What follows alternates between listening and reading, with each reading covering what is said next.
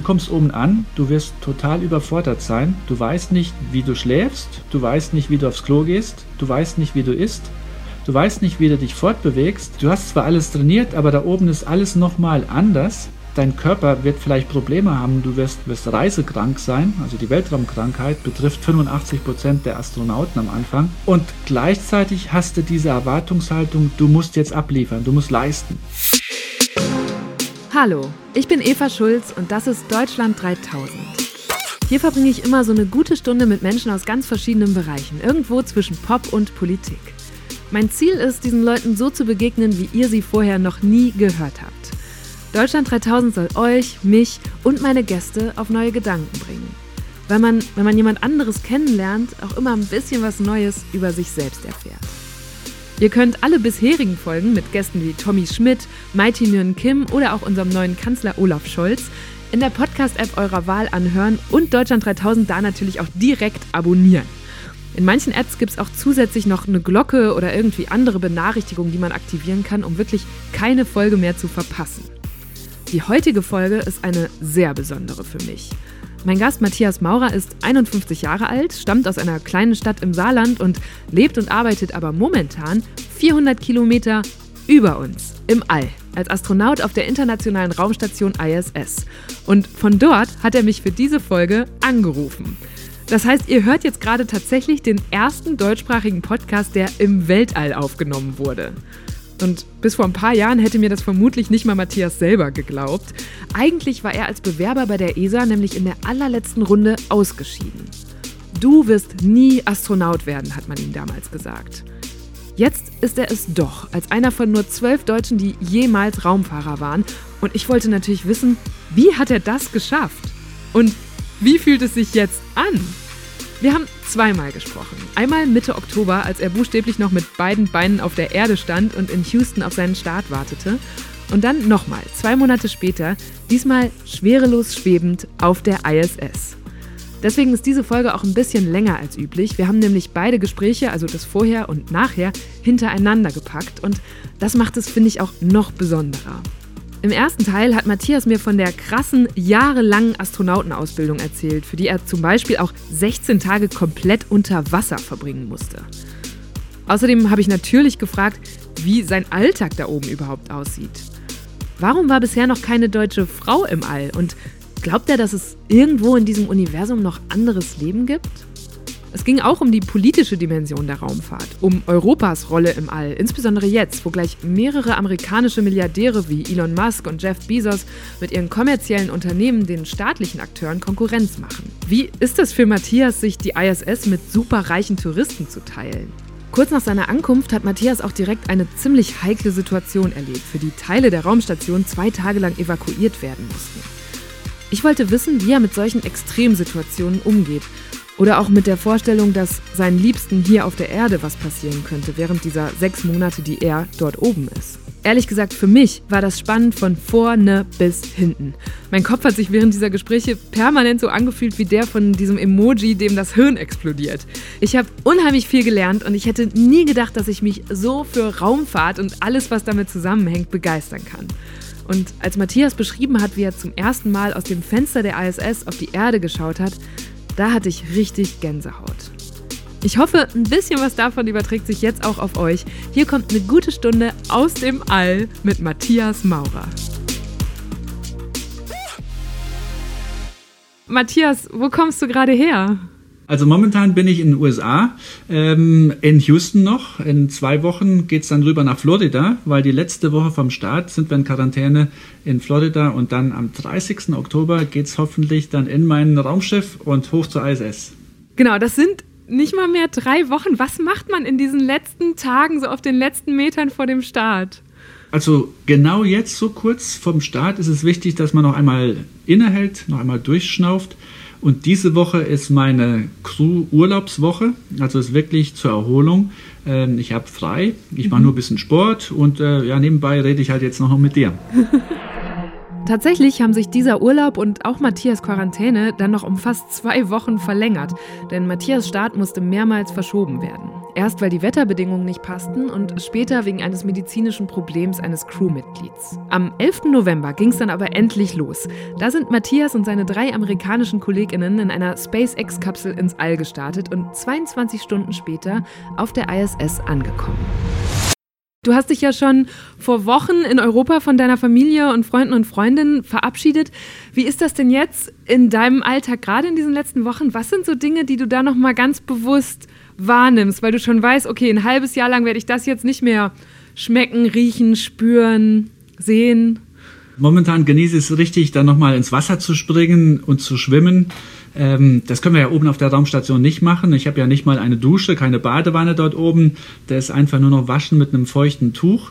Ähm, von daher ist es jetzt noch einmal ein sehr, sehr schönes Erlebnis, so in den Elementen zu sein, wirklich unter Wasser zu sein, zu tauchen, ähm, aber auch in der frischen Luft zu sein, die frische Brise im Gesicht zu spüren, einfach nochmal alle Gerüche in mich aufzusaugen eine knusprige Pizza zu essen. Das wird es da oben ja auch nicht geben. Also alles, was ich dann vielleicht in den nächsten sechs Monaten nicht mehr haben werde.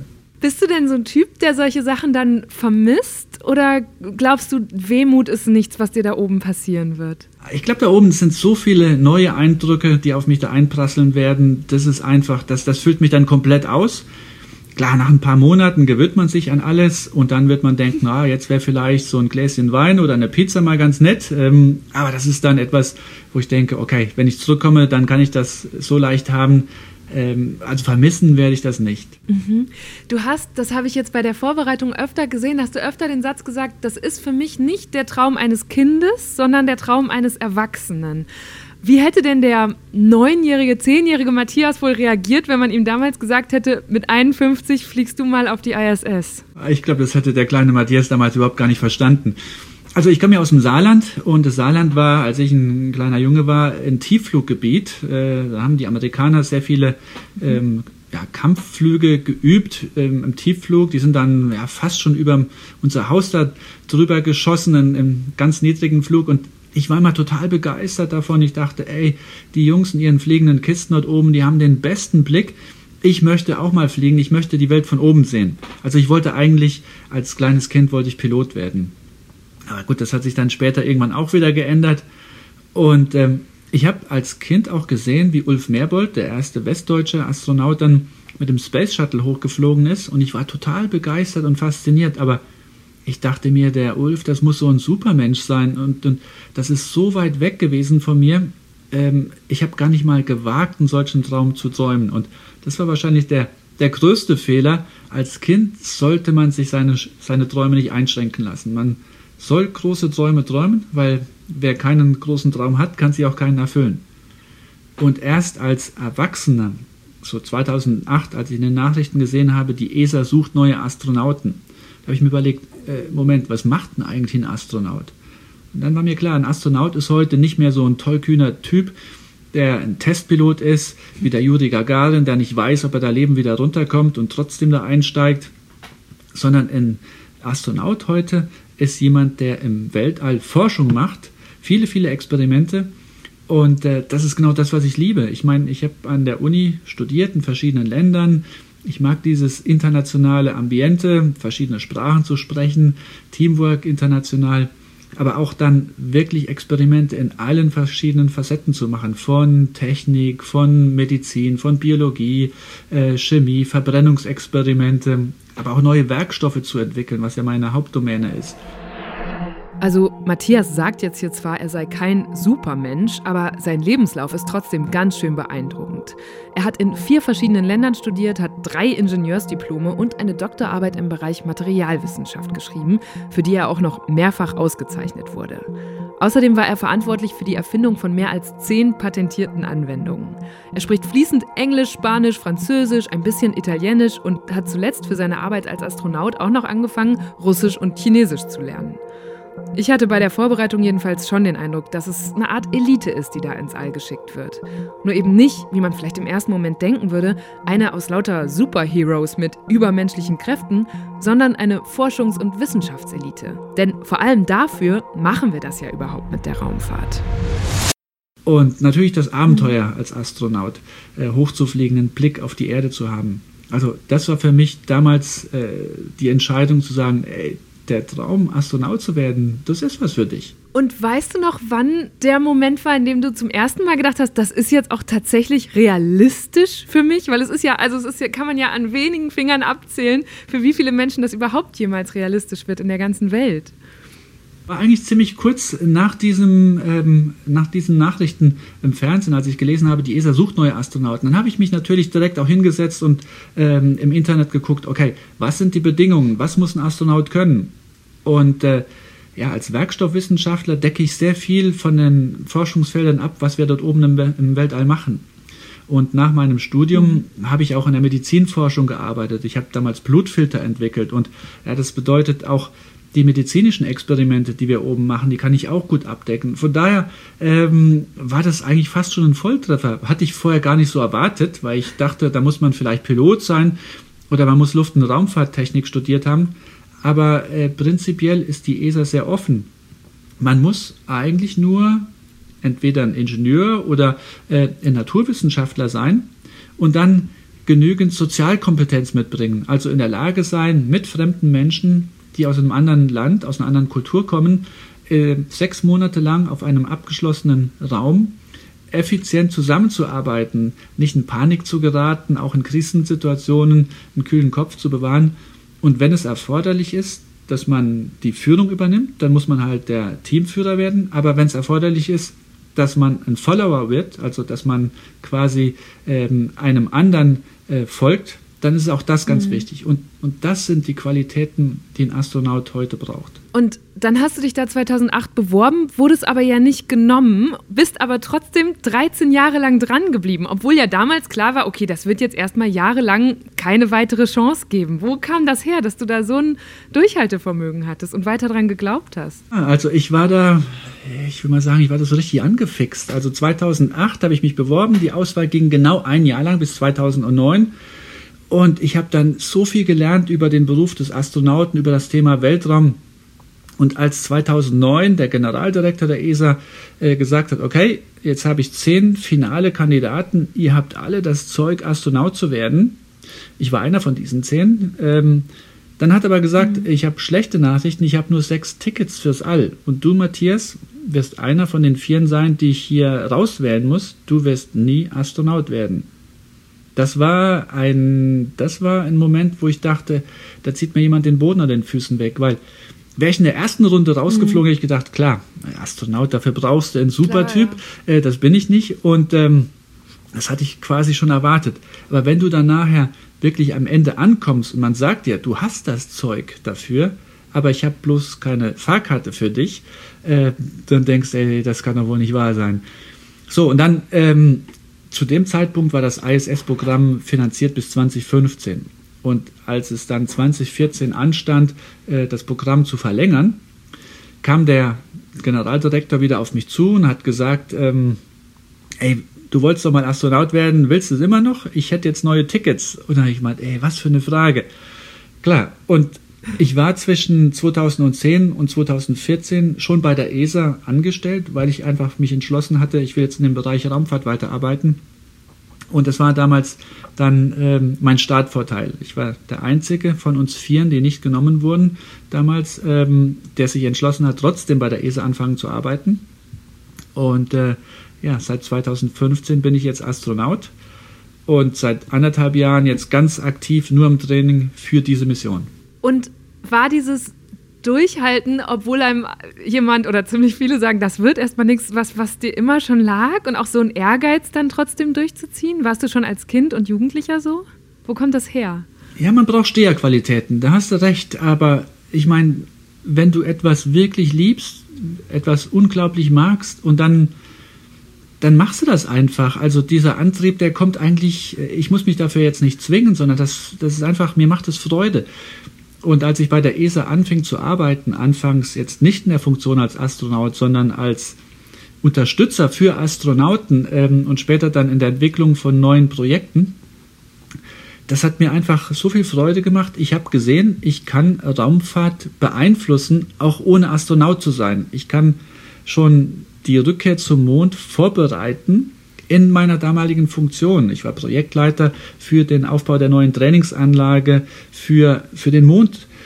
Und da war ich ganz, ganz stolz drauf. Und äh, wenn die Astronauten in Zukunft, vielleicht auch sogar ich, in Zukunft zum Mond fliege, dann werden wir in dieser neuen Trainingsanlage trainieren. Und äh, also ich habe da richtig was leisten können und ähm, helfe hoffentlich dann auch damit, dass äh, zukünftige Generationen sich den Traum erfüllen können.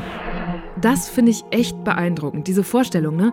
Er bewirbt sich da zusammen mit mehr als 8400 anderen Leuten aus ganz Europa, kommt Runde für Runde weiter bis unter die letzten zehn, scheidet dann aus und arbeitet trotzdem weiter für die ESA vom Boden aus und das ja auch jahrelang ohne Aussicht darauf, irgendwann noch mal eine Chance auf die ISS zu bekommen. Da zeigt sich für mich auf jeden Fall auch die mentale Stärke von Matthias und wie wichtig die für einen Astronauten ist, kann man vermutlich gar nicht hoch genug einschätzen. Auch bei der Ausbildung spielt sie eine große Rolle und als ich davon im Internet Aufnahmen gesehen habe, bin ich fast ein bisschen neidisch geworden. Matthias war über die letzten Jahre in richtig vielen verschiedenen Ländern unterwegs. Ich habe ihn von einem Hubschrauber hängen sehen, unter Wasser tauchen, in der Wildnis Bäume fällen und Feuer machen, in Laboren, in Höhlen, im Tiefschnee und in riesigen Flugzeug- und Raumschiff-Hangars. Es schien ein einziges Abenteuer zu sein, ein großer Spaß, aber bestimmt phasenweise auch enorm herausfordernd. Jetzt hast du gerade schon gesagt, du hast mehrere Jahre lang dafür trainiert, insbesondere die letzten anderthalb Jahre für diese Mission. Wann bist du dabei mal an deine Grenzen gestoßen? Ziel Ast des Astronautentrainings ist eigentlich, uns immer wieder an unsere Grenzen ranzuführen. Weil es ist ganz, ganz wichtig, dass man sich kennenlernt. Man soll wirklich seine Kollegen und sich ähm, viel, viel besser kennenlernen, als das der normale Mensch ähm, normalerweise so äh, erlebt. Deswegen wurden wir in ein Höhlensystem reingeschickt, äh, fünf Tage, sechs Nächte, unter Tage. Mussten wir als Team dort bergsteigen, wirklich auch in einem gefährlichen, äh, in einer gefährlichen Umgebung, immer wieder gesichert mit Seilen, dann auch so wie wir das im Weltall äh, durchführen bei einem Außenbordeinsatz. Und wir mussten Arbeiten durchführen, die wir alleine gar nicht machen konnten. So, du musstest immer wieder Hilfe anfordern und auch Hilfe geben den Kollegen, aber mhm. du musstest die richtige Balance finden, nicht nur zu helfen, sondern auch äh, ja, die Hilfe anzufragen. Und nur dann hast du den besten Teamerfolg. Und da waren Momente dabei, wo ich echt dachte, uff, das ist körperlich extrem anstrengend, das ist mental total anstrengend. Ähm, man hat Menschen kennengelernt, dass die plötzlich in der extremen Umgebung sich doch anders verhalten, als ich es erwartet hätte. Und ich habe auch sehr viel über mich kennengelernt. Wann war das zum Beispiel? Ja gut, ich meine, ähm, in diesem Team ist natürlich einer der Führer und die anderen sind die Follower. Und dann, dass man plötzlich merkt, ja, dieser Teamführer, das war in meinem Fall jetzt einer mit militärischem Hintergrund, der hat das Team dann so angeführt wie, äh, wie beim Militär. Ich bin der Chef und ihr müsst tun, was ich sage. Wobei ich als äh, äh, Zivilist, ich denke eher, äh, Moment, wir sind alles hier in diesem Team schlaue und gebildete Leute. Ich denke, wir sollten Informationen teilen und dann vielleicht ein bisschen mehr gemeinsam entscheiden. Mhm. Und das sind natürlich so Sachen, die, da ist nicht die eine Sache korrekt und die andere komplett falsch, sondern du musst halt gucken, ist es eine Extremsituation, erfordert diese eine schnelle Entscheidung, dann ist es klar, dann müssen wir das mehr militärisch machen, weil dann gibt es keine Zeit zu diskutieren. Aber geht es jetzt eher darum zu sagen, wir legen die ähm, Explorationsziele fest, also die Wissenschaft, die wir hier umsetzen wollen, dann denke ich mal, dann sollte man das ein bisschen ausdiskutieren und auch gucken, dass wir das Wissenschaftsprogramm optimieren und nicht äh, einem Nichtwissenschaftler einfach dann militärisch äh, einfach hinterherlaufen, weil er sagt, okay, wir müssen schnell ans Ziel kommen, Punkt, fertig, die Wissenschaft ist nur Beischmuck hier. Ähm, sondern solche Sachen. Und äh, man lernt sehr viel über sich selbst in diesen Situationen und äh, es ist ganz wichtig, diese Erfahrung zu sammeln. Ein anderes Training, da war ich 16 Tage unter Wasser in einer Unterwasserstation und beim allerersten Mal als ich dort ausgestiegen bin, dann wurde mir so ein Metallhelm auf den Kopf gesetzt, am Hals dann festgeschraubt, also diesen Helm, den kann man gar nicht mehr dann selbst ausziehen. Und dann steigt man aus und läuft über den Meeresboden. Das waren jetzt nur 20 bis 30 Meter Wassertiefe, aber das ist schon tief genug, dass man nach einer Stunde gesättigt ist. Das heißt, wenn ich dort einen Panikanfall habe und sage, ich muss schnell hier raus, ich muss zur Oberfläche, dann ist das der sichere Tod.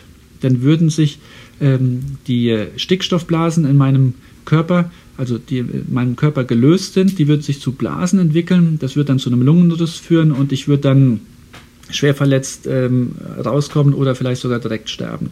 Also das heißt, dieses Bewusstsein, ich bin jetzt hier so nah an eigentlich an meiner normalen Welt, nur 20, 30 Meter entfernt, aber ich kann dort nicht hin. Ich kann, ich muss jetzt hier durchhalten. Ich kann jetzt hier nicht raus. Und dann läuft man über den Meeresboden und denkt, oh, klappt das hier alles so mit der Technik und ist das da so richtig? Und man hat so ein bisschen ein, ein Unwohlgefühl immer so bei sich dabei.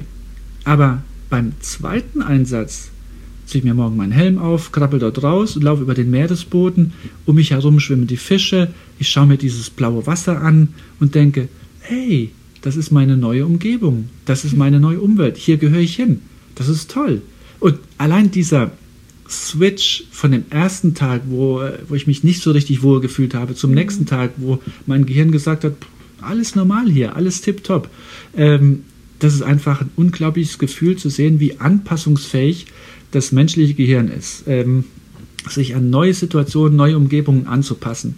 Und das ist, glaube ich, eine ganz, ganz wichtige Erfahrung gewesen für diesen Übergang jetzt für sechs Monate im All, weil dort werde ich auch wieder in dieser Situation sein. Glaubst du, dass du als Matthias dich verändert hast durch diese vielen Extremsituationen, die du da jetzt auch in kurzer Zeit erlebt hast? Ja, ich denke, jeder Mensch ähm, reift ja, entwickelt sich weiter und die ganzen vielen Situationen, die ich jetzt erleben durfte, ähm, die geben mir natürlich ähm, auch etwas zurück, die verändern den Menschen Matthias hoffentlich in eine Richtung, dass ich ruhiger werde, dass ich gelassener werde, dass ich vielleicht auch offener werde für unbekannte Situationen, äh, dass ich die einfach auf mich zukommen lasse und dann sage, ich habe jetzt so viel Erfahrung gesammelt, ich kann eigentlich in jeder Situation, auch wenn sie komplett neu ist, werde ich mich wiederfinden ähm, und werde dort das Richtige tun. Äh, natürlich gibt es aber auch andere Seiten. Ähm, als Astronaut im Training muss man schauen, dass man sehr effizient ist, dass man mit seiner Zeit ähm, ja, sehr effizient umgeht, weil die Zeit ist natürlich das kostbarste Gut. Und ähm, ich denke jetzt mit vielen Freunden und auch der Familie ist der Kontakt jetzt immer wieder kürzer geworden. Man hat so nicht mehr die Zeit für viele Smalltalks, da gemütlich zusammen dann mal ein bisschen abzuhängen, viel zu quatschen. Und das haben vielleicht auch dann viele in meiner Umgebung dann auch so empfunden nach dem Motto, okay, der ist jetzt, ähm, der ist jetzt unter Strom, unter Spannung äh, oder ja, auf, mit mhm. dem Tunnelblick Richtung Mission getrimmt. Aber das ist, glaube ich, so etwas, was ich auch an meinen Kollegen erlebt habe vor der Mission. Das wird sich nach der Mission widerlegen. Also man hat natürlich eine Riesenaufgabe vor sich. Und wenn man da nicht 100% darauf fokussiert ist und darauf hinarbeitet, dann wird es natürlich auch nicht den Erfolg, den man sich wünscht. Wie packt man denn für so eine Mission? Was nimmst du mit? Also da habe ich natürlich super Glück gehabt. Die ESA packt nämlich für mich und auch die NASA. Mhm. Also an Klamotten habe ich sehr wenig dabei. Ich habe sechs Hosen für sechs Monate, also eine Hose pro Monat, eine lange Hose dann. Ich habe alle drei Tage eine neue Unterhose. Die äh, Frauen bei uns im Team bekommen alle zwei Tage eine neue Unterhose. Ähm, Socken habe ich ein Paar pro Woche, wenn ich das so richtig im äh, Kopf habe. Und auch ein T-Shirt pro Woche. Und das T-Shirt, was ich dann diese Woche anziehe fürs normale Leben und Arbeiten an Bord, das ziehe ich dann in der nächsten Woche an zum Sport machen.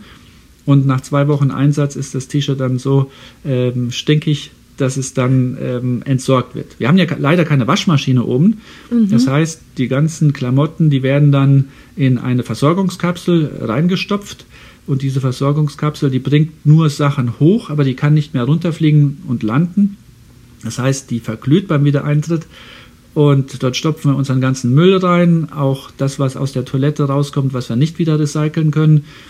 Und das heißt, nicht jede Sternschnuppe, die man am Nachthimmel sieht, ist äh, eine romantische Sternschnuppe. Manchmal ist es auch nur äh, der Müll von Matthias. Deine dreckige Wäsche. Aber du darfst auch ein paar persönliche Gegenstände ja, glaube ich, mitnehmen, oder? Wie war das? 1,5 Kilo habe ich im Kopf oder ist das sogar zu viel schon? 1,5 Kilo durfte ich an privaten Sachen mitnehmen.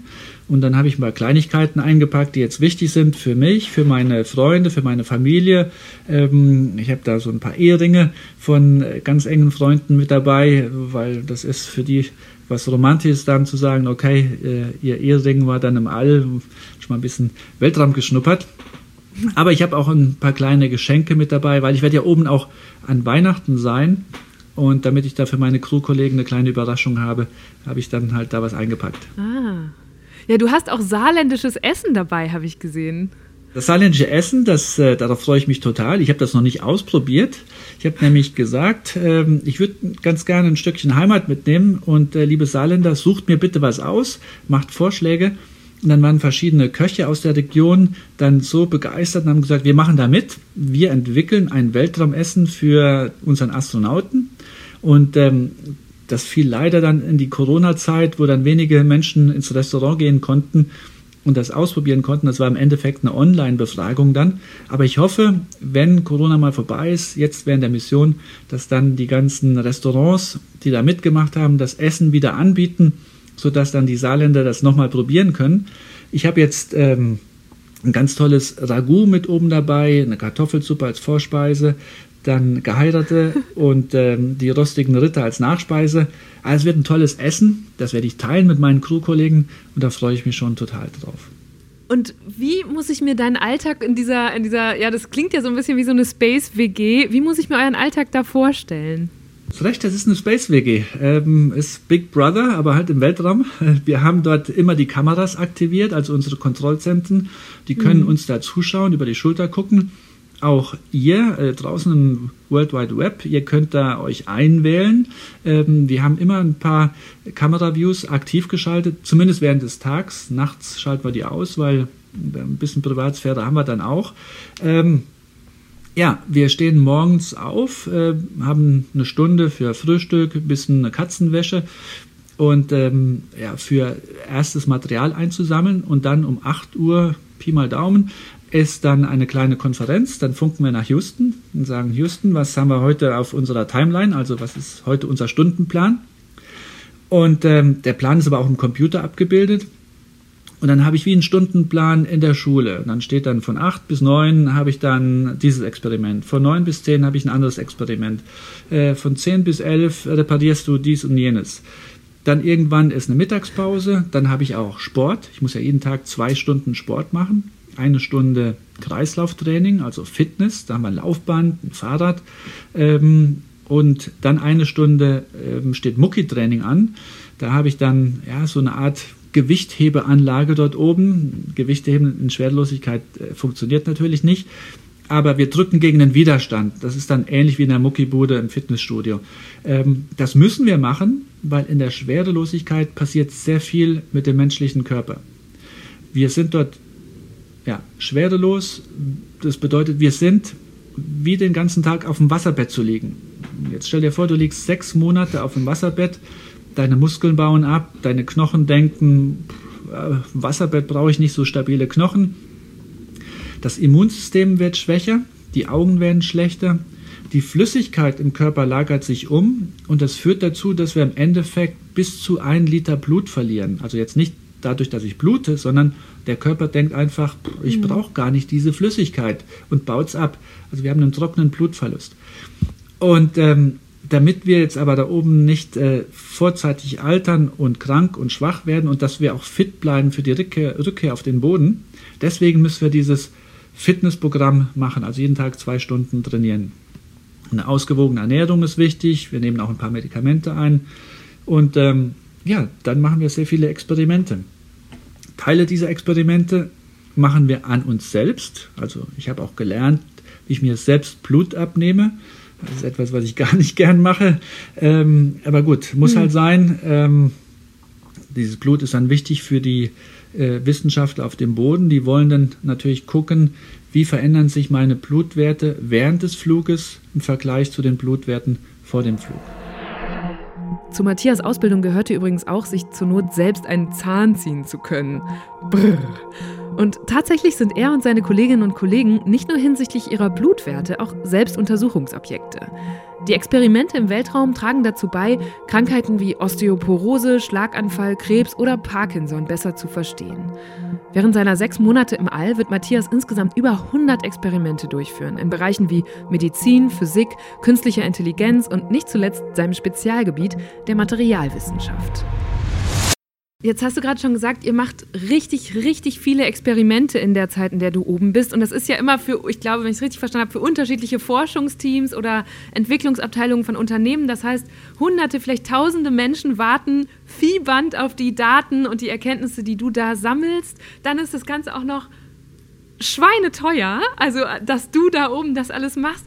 Und ich habe da jetzt im Vorfeld versucht, mir das vorzustellen. Das ist ja auch eine unglaubliche Verantwortung, ähm, die du gegenüber all diesen Leuten hast. Was ist, wenn du krank wirst oder irgendwie mal schlapp machst? Wie, wie stellst du dir so eine Situation vor? Wie bereitest du dich darauf vor? Ja, du hast es eigentlich auf den, äh, auf den Punkt gebracht. Also diese Verantwortung ist eigentlich das, was wir Astronauten so als, als größte ja, Angst fast schon haben. Also ähm, so viele Leute haben so viel in, in diese Experimente, in diese ganze Arbeit investiert, in uns investiert. Und ähm, wenn du jetzt ein Neuling bist, so wie ich, und fliegst dorthin und du weißt nicht, wie werde ich dort oben ähm, sein im All, werde ich genauso effizient und fit sein oder, oder muss ich mich da erstmal anpassen? Ist mir am Anfang erst einmal schlecht? Vertrage ich die Schwerelosigkeit? Mhm. Das sind so die Gedanken, die man sich macht, weil ähm, ich möchte natürlich das abliefern, was die Leute von mir erwarten. Ähm, und ja, die Sorge, dass man ein Underperformer ist, also dass man nicht das bringt, was von einem erwartet wird, das ist so das, was so ein bisschen die Unruhe, Unruhe in einem Astronauten dann erzeugt. Der Rest ist alles okay. Also mhm. ähm, ich denke, da oben zu leben, klarzukommen, äh, von der Technik her, das wird alles funktionieren. Aber diese Ungewissheit, wie man, ähm, ja, wie man mit diesen ganzen Aufgaben dann, wie man diese erfüllt, ob man die im Zeitrahmen erfüllt, dass man die genügend gut erfüllt, das ist halt das Wichtigste. Und die Wissenschaftler, die haben jahrelang dafür gearbeitet, ein Experiment zu entwickeln. Das muss dann auch von der Technik her entsprechend immer so ausgelegt und optimiert werden, dass auch Astronauten das oben umsetzen können. Ich bin ja nur der Laborant.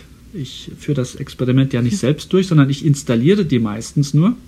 Und dann funke ich zum Boden und sage, okay, Experiment ist installiert, genau wie nach der Anleitung vorgeschrieben. Und jetzt kann der Wissenschaftler auf dem Boden übernehmen. Und dann aktiviert der Wissenschaftler auf dem Boden sein Experiment, überwacht das alles und ich gehe nachher wieder hin und baue das Ganze wieder ab und räume auf. Wenn eine Anlage kaputt ist, dann bin ich der Mechaniker, dann muss ich diese Anlage reparieren, auch nach Anleitung. Und ähm, all das ist streng durchgetaktet. Also ich habe einen ganz, ganz engen Zeitplan.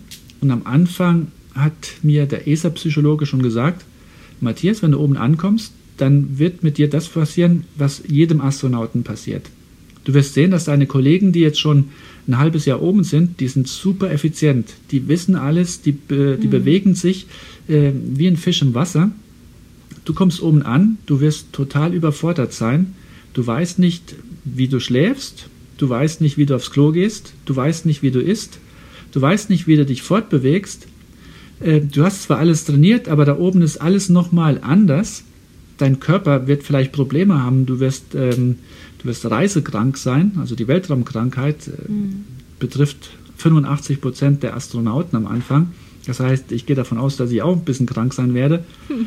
Und gleichzeitig hast du diese Erwartungshaltung, du musst jetzt abliefern, du musst leisten. Und ähm, ja, allein zu wissen, dass dieses Gefühl einsetzen wird und dass es normal ist für ja, einen Neuling am Anfang, das, das hilft mir schon. Und dann werde ich oben ankommen und sagen, okay, ich bin jetzt überfordert und ich muss jetzt erst einmal meine Ruhe hier finden und mich eingewöhnen, aber das ist normal. Und das zu akzeptieren, das ist, glaube ich, ganz, ganz wichtig. Und äh, das andere wird dann schon automatisch kommen. Jetzt gibt es ja auch Gefahren. 1997 hat der deutsche Astronaut Reinhard Ewald ein Feuer auf der Mir erlebt, weil sich da ein Sauerstoffbehälter entzündet hat. Panne in der russischen Raumstation Mir. Als ein Luftfilter in Brand geriet, musste die Besatzung heute früh Atemschutzmasken anlegen. Der Schwelbrand konnte rasch gelöscht werden. Die sechs Kosmonauten, unter ihnen der Deutsche Reinhold Ewald, untersuchten und beseitigten stundenlang Schäden. Seit Beginn der mit Menschen besetzten Raumfahrt haben viele Astronautinnen und Astronauten ihr Leben riskiert. Mehrmals kam es bei Starts und Landungen zu Katastrophen, wie 1986, als das Space Shuttle Challenger nur 72 Sekunden nach dem Start explodierte. Dann die Katastrophe. Die Zeitlupe zeigt, wie sich an einer der beiden Feststoffraketen eine Explosion ausbreitet. Sekundenbruchteile später ist die ganze Raumfähre in einen gleißenden Feuerball gehüllt. Sechs Astronauten sind an Bord, dazu die 37-jährige Lehrerin Christa McAuliffe. Ich erinnere mich auch noch, wie ich 2003, da war ich zwölf, in den Nachrichten gesehen habe, dass sieben Astronautinnen und Astronauten bei ihrer Rückkehr mit der Raumfähre Columbia gestorben waren. Guten Abend, meine Damen und Herren. Die Raumfähre Columbia ist heute 60.000 Meter von der Erde entfernt zerbrochen und in einzelnen Trümmerteilen abgestürzt. Sie befand sich da schon auf ihrem Weg zurück zur Erde, als gegen 15 Uhr unserer Zeit der Kontakt zwischen dem Kontrollzentrum der NASA und der Besatzung der Columbia abbrach. Was für ein Gefühl lösen denn diese Geschichten bei dir aus? Also Reinhold Ewald ist mein Mentor. Ähm, er hat mir sehr, sehr viel geholfen bei dem Astronautentraining, auch bei dem Prozess, Astronaut zu werden. Auch jetzt wird er mit dabei sein beim Start. Ähm, das sind natürlich ganz, ganz wichtige Erfahrungen, die Reinhold da gesammelt hat oder auch die meine Kollegen gesammelt haben, die jetzt ähm, die Astronautenkollegen kannten, die bei der Challenger-Katastrophe oder bei der Columbia-Katastrophe ums Leben kamen. Und äh, es ruft einem immer wieder ins Bewusstsein, dass es ein gefährlicher Job ist. Aber ich vertraue natürlich auch auf die Leistung der Ingenieure. Also aus all diesen Katastrophen hat man sehr viel gelernt. Man hat immer wieder versucht, etwas besser zu machen, die Systeme sicherer zu machen. Aber Perfektion gibt es natürlich nicht. Wir sind immer noch Pioniere dort draußen im Weltall. Es ist immer noch nicht die Normalität, dass alle Menschen rausfliegen können und dass die Raumfahrt schon so sicher ist, wie es heutzutage die Luftfahrt ist. Aber ähm, das ist ein Risiko, was jeder meiner Kollegen und ich auch dann in Kauf nehmen, weil wir wollen ja was bewegen. Wir wollen ja ähm, etwas Neues anstoßen, etwas erkunden. Und ähm, wenn man einen Traum hat, dann muss man auch bereit sein, ein gewisses Wagnis für die Erfüllung des Traums einzugehen, weil ansonsten sollte man sein Bett nicht verlassen und äh, ja, dort ist man am sichersten aufgehoben. Also ich denke, das begleitet einen natürlich unterschwellig, aber im Alltag, ähm, im Alltag ist das dann sehr schnell abgehakt und nur so bei Extremsituationen wie vor dem Start reflektiert man noch einmal und vermutlich ist es auch ein Gefühl, was die Freunde und die Familie stärker belastet als die Astronauten selbst in der Kapsel. Ähm, du bist ja auch in einer besonderen Situation, weil nämlich mit dir, also du und ein weiterer ESA-Astronaut gleichzeitig an Bord sein werden. Das ist sehr ungewöhnlich, dass zwei Leute von der ESA oben sind. Welche Rolle spielt Europa in der internationalen Raumfahrt? Wenn ich jetzt oben ankomme, dann wird mein Kollege Thomas Pesquet noch oben sein. Er wird sogar Commander der internationalen Raumstation sein. Und ähm, das ist ein ganz schönes Zeichen, dass ein Franzose jetzt ähm, dann die Rolle für die Verantwortlichkeit für das Columbus-Modul an einen Deutschen übergibt. Und nach sechs Monaten kommt dann meine italienische Kollegin Samantha Cristoforetti hoch. Und dann werde ich dann an Samantha übergeben. Und das bedeutet, wir haben jetzt 1,5 Jahre eine kontinuierliche Präsenz eines Europäers im All. Tja, also das sollte leider nicht mehr ganz klappen. Dadurch, dass Matthias dann später gestartet ist, als zum Zeitpunkt unseres Gesprächs noch geplant war, wurde diese Kontinuität für dreieinhalb Tage unterbrochen. Aber er will jetzt gerade, glaube ich, auch eher auf die größere Bedeutung davon hinaus. Wir fliegen zwar seit 21 Jahren zur Raumstation, aber wir hatten noch nie einen solchen Moment, dass wir so lange am Stück Europäer an Bord hatten. Und das soll auch ein Zeichen sein für die Europäer zu sehen, okay, es ist jetzt nicht ein Franzose oben und dann kommt ein Deutscher hoch, sondern und dann eine Italienerin, sondern wir sind mhm. alles Europäer. Wir machen das gemeinsam. Also diesen stärkeren europäischen Gedanken zu spüren, das ist ganz, ganz wichtig für uns und für die ESA. Und das möchten wir teilen. Und ähm, ja, also nach der ISS wird es dann weitergehen Richtung Mond und die ESA ist bei diesem Programm, wenn es Richtung Mond geht, äh, ein noch stärkerer Partner mit der, mit der NASA. Ähm, bei dem ISS-Programm stellen wir aus Europa 8,3 Prozent des gesamten Programms. Ähm, bei dem Programm Richtung Mond werden wir da ordentlich nochmal eine Schippe drauflegen. Also wir werden dann auch bis Ende des Jahrzehnts sehen, dass drei Europäer und das ist jetzt unwichtig, ob das ein Deutscher, ein Franzose, ein Italiener oder ein Engländer ist oder von einem der anderen vielen Mitgliedsländer der ESA, Wir werden drei Europäer Richtung Mond fliegen sehen. Noch nicht auf die Oberfläche des Mondes, das ist dann der nächste Schritt. Aber auch das werden wir in den nächsten zehn Jahren sehen. Und ich denke, Raumfahrt ist ein, ein wachsender Markt. Wir sehen es jetzt besonders in den USA, dass immer mehr Firmen hier in kommerziell einsteigen, ein Geschäftsmodell entwickelt haben. Das fing an mit den Satellitenbildern, die man wunderbar verkaufen kann für Wetterdaten, für Erdbeobachtungsdaten. Mhm. Was auch Farmer nutzen, um jetzt zu sehen, sind ihre Felder schon reif zum Abernten ähm, Wetterinformationen, um zu sehen, ähm, kann eine Reise stattfinden, kann ich ein Haus bauen oder ist dort ein Sturm, muss ich da etwas abernten oder wird die Ernte geschädigt. Ähm, all diese Informationen sind Wetterdaten, Telekommunikationsdaten. Ich meine, jeder von uns guckt sich die Fußball-WM an äh, und es wäre komplett inakzeptabel, das jetzt nicht live zu haben, auch wenn es von der anderen Seite des Planeten kommt. Also das ist schon Normalität und keiner fragt sich, oh, ah, da steckt ja eigentlich Raumfahrt drin. Ähm, Navigationssysteme ist total Standard. Ähm, wir haben heute in jedem Handy, in jedem Navi im Auto die Möglichkeit, wirklich auf Meter genau zu navigieren. Das geht nur dank dieser Satellitentechnologie. Aber auch bemannte Raumfahrt ist jetzt im Übergang mhm. zu dem kommerziellen Bereich. Wir sehen amerikanische Firmen wie SpaceX, die machen Gewinn damit, Menschen ins All zu bringen. Dich ja auch. Ja, ja, ja. Nur, weil das muss man ja auch dazu sagen. Ich glaube, das wissen vielleicht viele gar nicht, dass die ESA zwar dieses europäische äh, astronautische Raumfahrtprogramm hat, aber kein eigenes Transportsystem. Also du gehst jetzt, fliegst bei den Amerikanern mit, mit Hilfe von diesem kommerziellen Anbieter SpaceX, dem Unternehmen von Elon Musk. Die schießen dich quasi hoch. Ganz genau. Und das sind jetzt europäische Steuergelder, die somit in eine amerikanische Firma fließen. Und ähm, da blutet mir das Herz. Ähm, wir sehen, die Amerikaner können das. Und es gibt jetzt nicht nur SpaceX, es gibt auch die Firma Boeing, die daran arbeitet und im nächsten Jahr fliegen wird. Wir haben Blue Origin, äh, also die Firma von Jeff Bezos, dem Amazon-Besitzer. Wir haben äh, Virgin Galactic. All diese Firmen äh, bieten Raumflüge an. Wir sehen, dass in China ähm, mhm. Menschen ins All gebracht werden. Die Chinesen haben eine eigene Raumstation. Die Russen seit 60 Jahren beherrschen dieses Thema, entwickeln schon die nächste Generation an Raumkapseln. Die Inder fliegen nächstes Jahr. Ich habe schon die indischen Astronautenkollegen kennengelernt, die sind total begeistert. Und wir in Europa, wir schauen einfach nur zu. Und äh, ich verstehe das nicht, dass wir nicht diesen Wunsch haben zu sagen, okay, wir wollen in der ersten Liga mitspielen.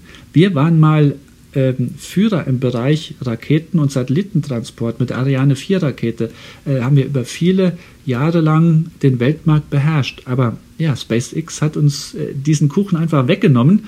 Ähm, und wir schauen einfach zu und wundern uns, aber wir sind zu langsam im Reagieren. Tatsächlich war 2021 bisher das Jahr der kommerziellen mit Menschen besetzten Raumfahrt. Die Milliardäre Richard Branson, Jeff Bezos und Elon Musk haben sich diesen Sommer ein regelrechtes Space Race geliefert, als ihre jeweiligen Unternehmen kurz hintereinander ihre Raketen ins All schossen. Raumfahrt ist ein Business geworden, das die staatlichen Akteure in Sachen Forschung und Entwicklung zum Teil überholt. So kann bisher keine staatliche Weltraumorganisation mit wiederverwendbaren Raketen und Raumschiffen aufwarten. SpaceX hingegen schon. Befürworterinnen sehen das positiv, weil durch die Konkurrenz der Innovationsdruck zunehme.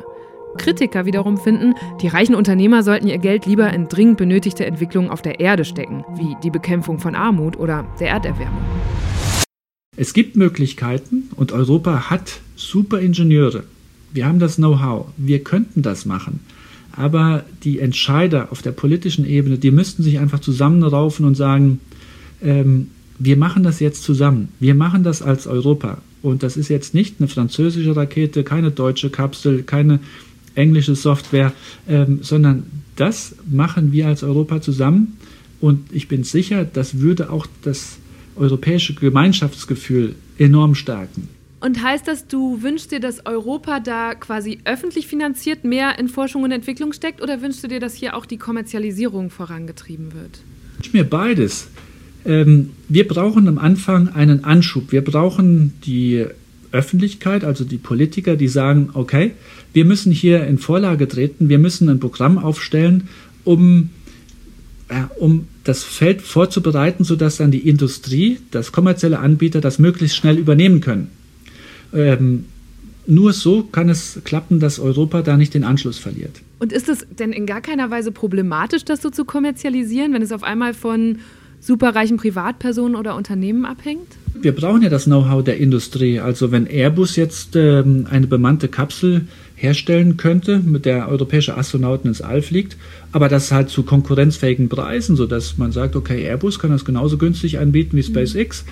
Und dann kann ja äh, die ESA oder der europäische Steuerzahler kann sich dann ja entscheiden, kann sagen, ähm, ich möchte lieber mein Geld für die oder jene Kapsel ausgeben. Genauso funktioniert ja auch die Luft- und Raumfahrt allgemein.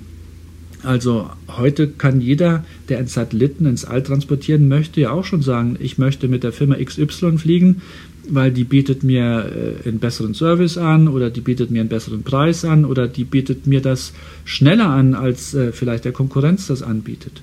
Und da müssen wir auch hinkommen mit der bemannten Raumfahrt. Ich finde es heftig, wie viel sich da in den letzten gut 20 Jahren getan hat. Die ISS wird seit 1998 gemeinsam von fünf Weltraumorganisationen betrieben und weiterentwickelt. Nach dem Kalten Krieg war sie auch ein wichtiges Signal der internationalen Zusammenarbeit zwischen Russland und den USA, Kanada, Europa und Japan. Umso überraschter war ich, als ich jetzt bei der Vorbereitung gelesen habe, dass die Zukunft der Raumstation ungewiss ist. Aktuell ist der Betrieb wohl nur bis 2024 gesichert. Die russische Weltraumagentur Roskosmos plant, ihre ISS-Module abzubauen und eine eigene Raumstation zu errichten. Die USA hingegen überlegen, den Betrieb ihrer NASA-Module zu privatisieren. Und die ESA wiederum verfolgt die Vision, die ISS inklusive der europäischen Segmente bis mindestens 2030 zu betreiben. Angesichts dieser Entwicklungen könnte sich der Wettlauf, den Matthias gerade beschreibt, noch beschleunigen. Okay, also Matthias, du machst mich völlig fertig, weil ich, weil ich jetzt gerade zum einen natürlich denke ich gleich so, oh, ich wollte gleich noch kurz vor die Tür und hier durch meinen Kiez laufen und du bist die ganze Zeit in Dimensionen und mit Visionen unterwegs, die natürlich völlig andere Reichweiten haben, sowohl in, in, in Länge als auch in Lichtjahren und allem. Ähm, wie schwer würde es dir denn fallen, bei einer dieser Mondmissionen in den nächsten Jahren den Platz einer genauso gut qualifizierten Frau zu überlassen? Also Frauen können diesen Job genauso gut machen wie die Männer und deswegen ähm, versuchen wir auch immer wieder, die Frauen zu animieren, bewerbt euch als Astronautin, ähm, ihr seid geeignet dafür.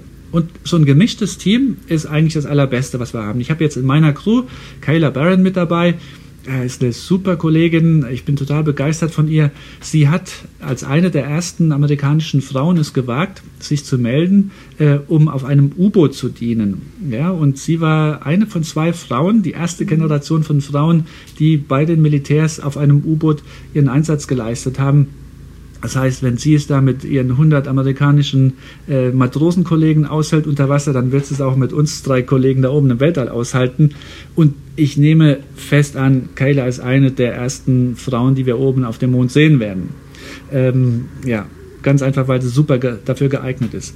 Aber wir wollen natürlich auch Europäer zum Mond schicken. Und die ESA hat gerade schon ein Abkommen mit der NASA unterzeichnet. Wir bauen schon die ersten Bauteile für eine neue Station die jetzt um den Mond fliegen wird. Das heißt, in den nächsten zehn Jahren werden wir mindestens drei Europäer sehen. Ähm, und das wird nicht nur ein europäischer Mann sein, das wird auch mit Sicherheit eine europäische Frau dabei sein. Ähm, hoffentlich 50-50.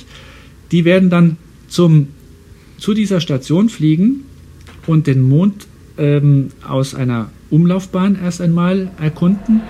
Also 50-50 wird natürlich schwierig bei insgesamt drei EuropäerInnen. Allein aus Deutschland wurden inklusive Matthias bisher zwölf Männer ins All geschickt, aber keine einzige Frau. Dieses Frühjahr hatte die ESA ein neues Bewerbungsverfahren eingeleitet und ausdrücklich dazu aufgerufen, dass viele Frauen sich bewerben sollen.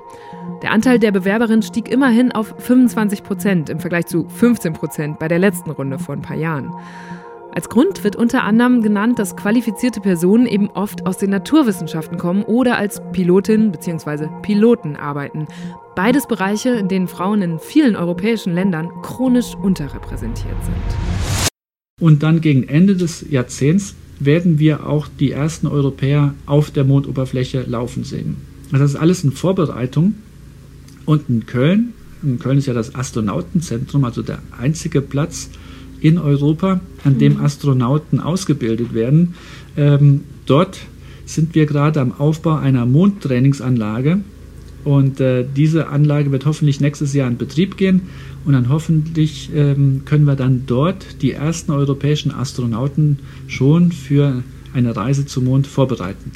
Der letzte Mann auf dem Mond, das war Gene Cernan 1972, der hat vor dem Abflug einen Brief an seine Tochter geschrieben. Wirst du sowas auch machen? Schreibst du jemandem einen Brief, bevor es jetzt bald losgeht? Ja, also natürlich gibt es immer schöne äh, Sachen, die man noch machen möchte. Ähm, also heutzutage schreibt man weniger einen Brief, heutzutage nimmt man die sozialen Medien, um mit den Leuten zu kommunizieren. Aber ich habe natürlich auch ganz spezielle Dinge vorbereitet für die Menschen, die mir ganz, ganz nahe stehen, die mir sehr, sehr lieb sind ähm, und die mich auf dieser langen Reise hin zu meinem Traum auch so tatkräftig unterstützt haben.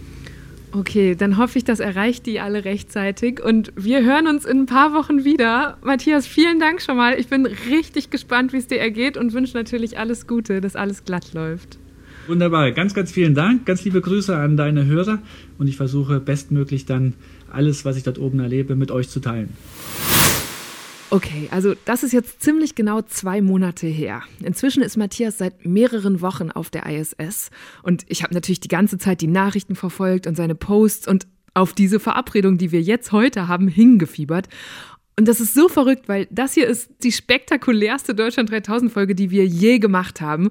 Und gleichzeitig sitze ich hier irgendwie total unspektakulär an meinem Schreibtisch und warte auf einen Anruf aus dem All. Wie aufregend. Und ja, also eigentlich ist jetzt genau unser Termin. Hm. Hm. oh, oh, ich glaube, jetzt? Hallo, ist der Eva? Ja, hallo. Matthias, bist du's? Hallo. Das Wie freut mich ja, dass das klappt. Ja, schön, dich wiederzuhören. Bisschen mehr Abstand zwischen uns genau. dieses Mal. Ganz genau, ganz genau. So, ich habe jetzt mich verbunden hier so ein bisschen abenteuerlich. Ich habe das über Computer, rufe ich dich an mhm. und dann bin ich über Bluetooth äh, verbunden, weil es dem Columbus-Modul so laut ist und so viele Module dann, irgendwelche Pumpen da am Laufen sind. Deswegen bin ich jetzt mal mein kleines Häuschen darüber geglitten. Ich habe hier so eine Koje und äh, da ist ein bisschen dann leiser und parallel dazu nehme ich dann das Ganze hier mal per Audio auch dann auf. Aber das ist ja interessant. Das ist nämlich eine der Fragen, die ich hier auch stehen habe. Was gibt es überhaupt für Geräusche auf der ISS? Was ist für dich so ein typisches Geräusch da oben? Also so ein typisches Geräusch ist, dass viele Pumpen hier laufen. Alles, ähm, was hier oben ist, muss ja auch irgendwo äh, gekühlt werden. Also alles, was Elektronik hat, zumeist, äh, zumindest so eine Leistungselektronik. Und deswegen ähm, das, was wir auf dem Boden mit normaler Luft kühlen, das klappt ja hier nicht vom Prinzip her weil auf der Erde steigt warme Luft auf und die kalte, kühle Luft strömt dann einfach nach. Dieses Prinzip der Konvektion klappt nur bei Schwerkraft und nicht bei der Schwerelosigkeit, weil die warme Luft ist ja nicht leichter als die, die äh, schwere Luft, äh, als, als die kalte, schwere Luft dann auf dem Boden. Ähm, und deswegen müssen wir hier eine Zwangskühlung durchführen. Wir haben also die Geräte mit Leistungselektronik auf Platten montiert und diese Platten haben dann innen Wasserkühlung so fast so wie bei einem äh, Automotor, wird dann hier auch die ganze Elektronik gekühlt. Dann hörst du die ganze Zeit dieses Wasserströmen und dann auch die Pumpen, die da laufen. Das fände ich spannend. Ich lass uns aber mal kurz zurückspulen. Ich habe jetzt unser Gespräch von vor ein paar Wochen noch mal gehört und da hast du gesagt, dass dein Psychologe ähm, noch zu dir gesagt hat, du wirst am Anfang komplett überfordert sein mit allem. War das so? Hat er recht behalten? Wie überfordert warst du anfangs? Ja, ich war richtig froh über diese Warnung und ich habe diese Warnung an meinen Kollegen weitergegeben und die alle waren, oh, oh, das ist gut, dass du das sagst. Und als wir hier oben ankamen, am Anfang waren wir alle total euphorisch, kamen hier an, total begeistert. Aber dann hat man auch gemerkt, diese, ja, diese Dreidimensionalität des Raums, die wir jetzt plötzlich nutzen können. Also wir können es auf den Kopf stellen und dann ist die Welt plötzlich eine ganz andere.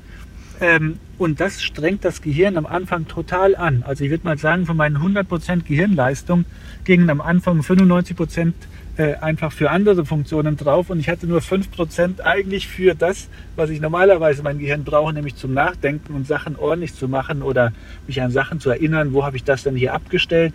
Das mit Abstellen oder etwas hinlegen, das ist hier im Weltraum eh auch ganz anders, weil du drehst dich rum und dann weißt du erst gar nicht mal, wo du jetzt bist und wo hast du das jetzt gelassen und die Sachen driften auch weg.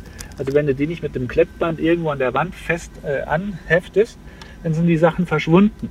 Und weil so viele Sachen hier an den Wänden, an den Decken, auf dem Boden sind, ähm, dann siehst du auch gar nicht mehr die Sachen, auch wenn sie direkt vor deiner Nase sind.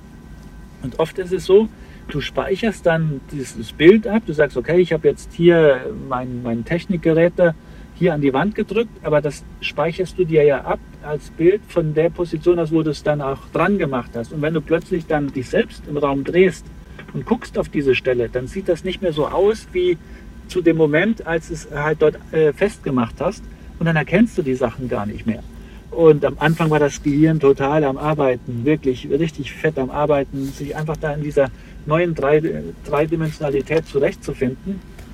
Und gleichzeitig hat man auch noch dann diese Flüssigkeitsumlagerung im Körper. Das heißt, die ganze Flüssigkeit aus den Beinen geht ja dann in den Oberkörper und auch in den Kopf. Und dann hast du auch so einen ständig so einen leichten Druck im Kopf.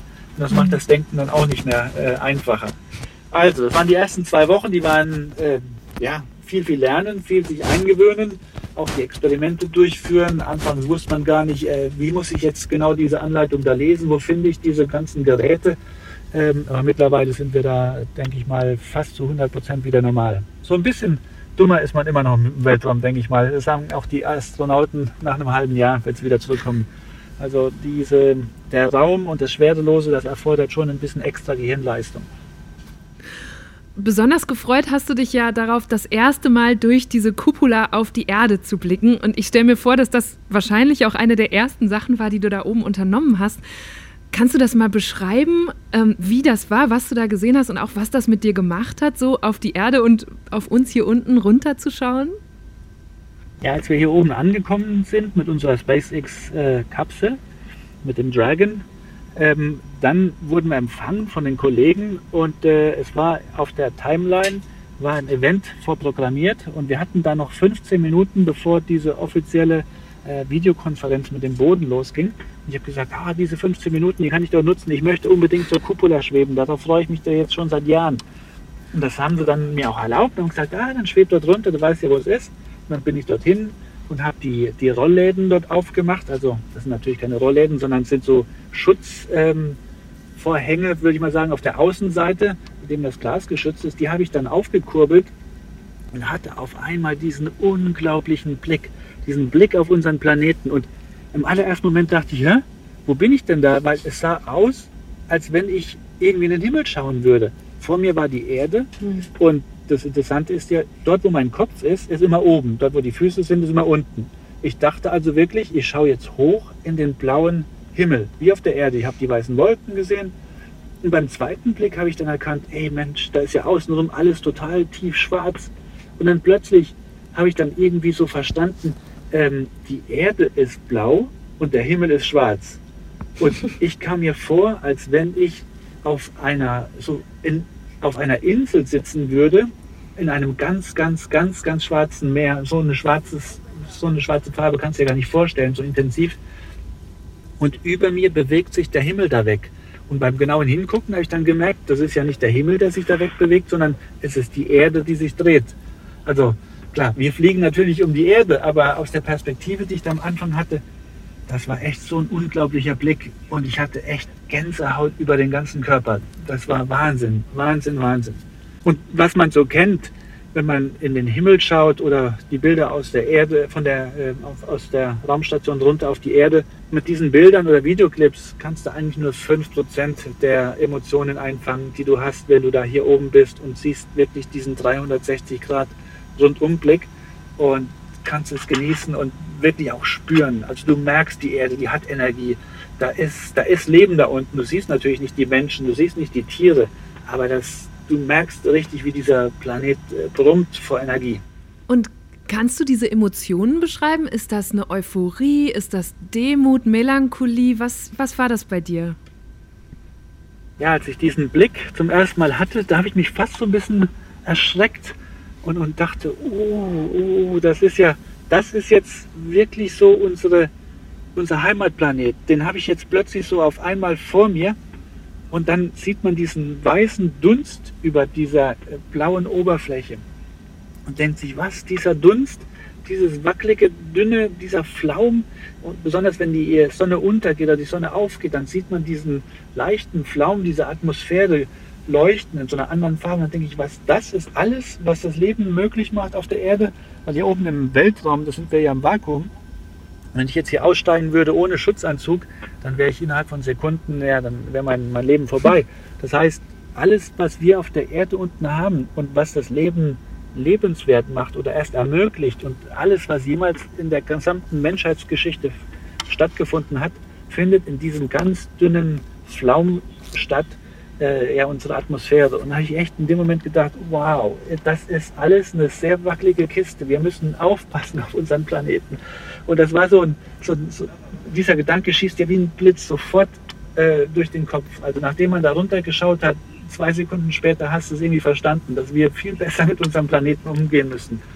Also mhm. Begeisterung für den Blick, äh, endlich die Reise dorthin geschafft zu haben, was ich mir schon lange gewünscht habe, aber gleichzeitig auch natürlich die Demut und, und das Gefühl, ähm, wir müssen wachsamer sein, wir müssen mehr unseren Planeten beschützen. Oh, da kriege ich auf jeden Fall auch hier unten gerade wirklich Gänsehaut, während du das erzählst. Und ich versuche mir diese 5%, äh, von denen du gerade gesprochen hast, vorzustellen. Vielleicht können wir einmal auch jetzt auf euren Alltag zu sprechen kommen. Ihr seid da oben aktuell zu neunt, sechs Kollegen von dir aus Russland und den USA und vor ein paar Tagen sind ja auch zwei Touristen aus Japan bei euch angekommen. Die bleiben für zwölf Tage. Wie muss ich mir das denn vorstellen? Wie, wie empfindest du das gerade mit diesen Touris und was machen die da die ganze Zeit? Ja, also wir sind in der Tat zu zehnt. Also wir sind zwei wir haben hier zwei Soyuz-Kapseln, dort passen ja drei Leute rein.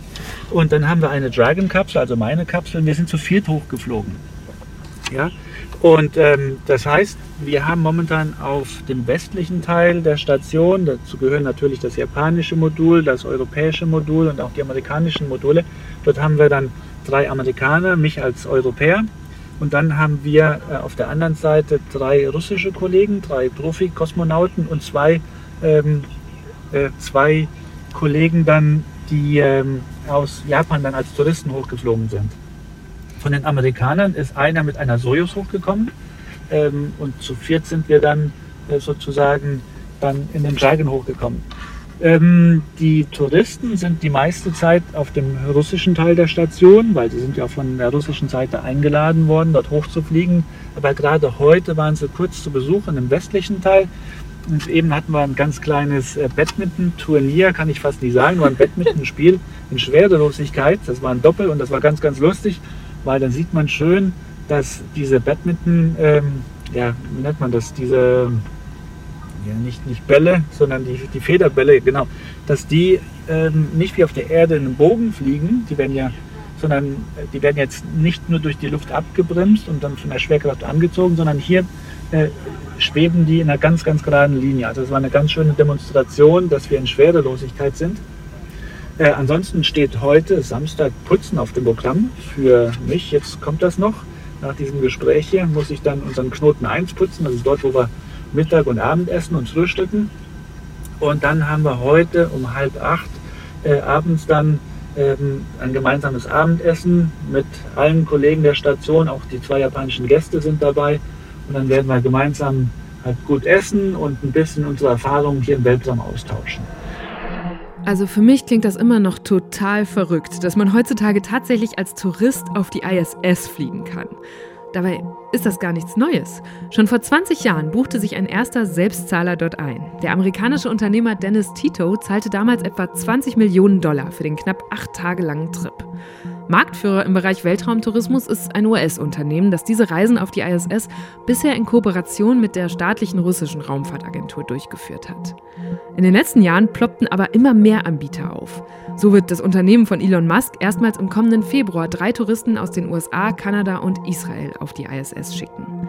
Noch viel häufiger werden aber künftig wohl sogenannte Suborbitalflüge stattfinden. Also Flüge in eine Erdumlaufbahn, auf denen die Reisenden dann Schwerelosigkeit erfahren, aber nirgendwo andocken, sondern nach verhältnismäßig kurzer Zeit wieder zurück auf die Erde kommen. So oder so kosten diese Abenteuer übrigens nicht nur verdammt viel Geld, sondern auch enorm Energie und werden von Umweltschützenden für ihren extremen CO2-Ausstoß kritisiert. Ist das nicht irre für dich, dass du dich so jahrelang vorbereitet hast auf diesen Aufenthalt und die, ich sag mal in Anführungsstrichen, nur so einen dreimonatigen Crashkurs machen mussten? Können die dadurch nicht sogar vielleicht zum Sicherheitsrisiko werden? Ja, in diesem Crashkurs haben die Touristen natürlich alles gelernt, was sie machen äh, müssen, wenn, sag ich mal, wenn es hier zu einem Extremfall kommt. Dann werden sie einfach in ihre Soyuz-Kapsel zurückschweben und äh, werden dort betreut von ihrem Commander. Und um die Probleme auf der Station kümmern wir uns, die Profi-Astronauten. Also von daher ähm, ist es schon wichtig, dass wir alle unser langes Training haben. Also die Raumstation ist jetzt seit 20 Jahren im All, also 21 Jahre. Es ist eine mhm. sehr komplexe Anlage, viele, viele Instrumente und wenn da etwas schief geht, dann muss man schon ausgebildet sein, um da zusammen mit den Leuten auf dem Boden, den Spezialisten, die Raumstation wieder in einen sicheren Zustand zu überführen. Das kann man als Tourist nicht machen. Also als Tourist kann man äh, in einer Extremsituation am besten nur eins machen, nämlich nicht im Weg stehen. Und dafür sind sie ausgebildet. Ansonsten sind sie ausgebildet zur normalen Nutzung. Die wissen jetzt, wie sie die Toilette benutzen können, wie sie sicher durch die Station schweben, ohne dann irgendwo anzuecken und die Experimente zu stören. Ähm, dann natürlich auch so ähm, die normalen Sachen wie Essen oder ganz einfache Dinge tun. Also das lernt man als Tourist dann in drei Monaten. Das langt dann auch für die zehn Tage, wo sie hier sind. Und ist ganz nett, sind nette Leute, ist eine nette Abwechslung, haben noch ein bisschen japanisches Essen mitgebracht und erzählen interessante Geschichten so ähm, in der Freizeit dann. Und natürlich freut es mich, dass sie begeistert sind, dass sie hier hochgekommen sind und sich damit auch einen Lebenstraum erfüllt haben. Jetzt hast du gerade von Extremsituationen gesprochen. Eine solche gab es ja, da warst du noch keine ganze Woche da. Da musstet ihr euch erst sogar für zwei Stunden in die Raumschiffe begeben. Anschließend musstest du für zwei Tage in einen anderen Teil umziehen. Hey Mark, good morning. Sorry for the early call. Uh, we were recently informed of a satellite breakup and uh, need to have you guys uh, start reviewing the safe haven procedure.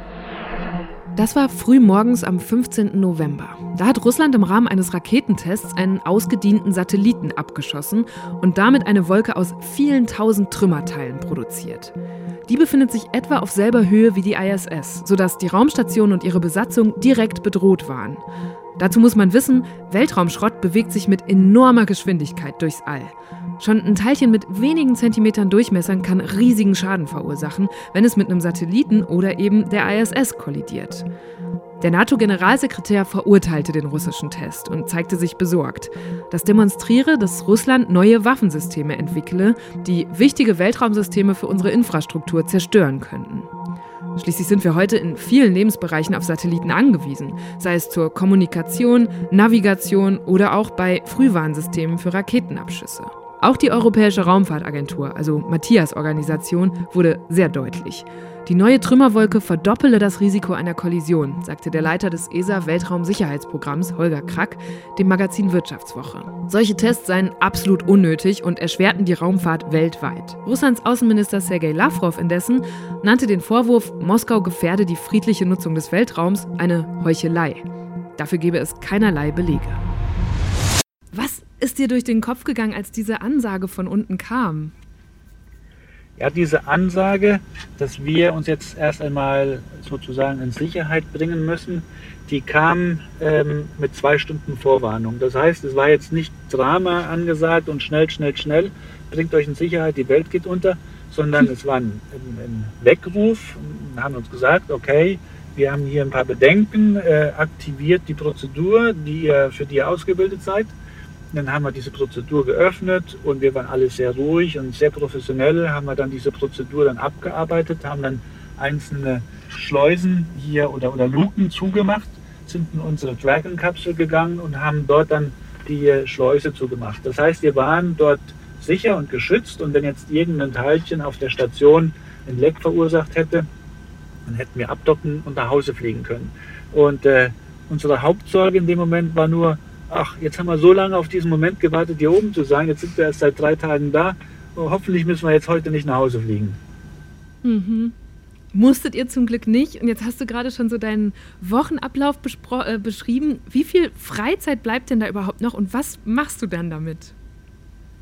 Ja, in meiner Freizeit ähm, versuche ich so ein bisschen die Begeisterung für das Thema Raumfahrt zu teilen, indem ich dann natürlich auch schöne Bilder mache. Ich mache Videoclips, die versuche ich dann auch ein bisschen zu kommentieren und den Kollegen, die mich auf dem Boden unterstützen, ähm, dann darüber zu informieren, was wir genau da gemacht haben.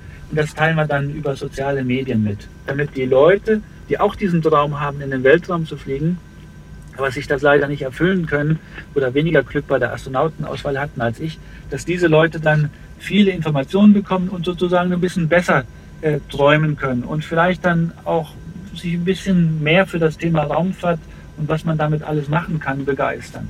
Im Endeffekt sind wir ja in Europa eine, eine Fortschritts-, eine innovations- und technikbasierte Gesellschaft und äh, wir müssen schauen, dass wir immer eine Weiterentwicklung haben. Dafür brauchen wir schlaue Köpfe und die schlauen Köpfe von morgen, das sind die Kinder von heute und die möchten wir natürlich für das Thema Raumfahrt, Technik, ja, Mathematik, Physik, Naturwissenschaften allgemein begeistern.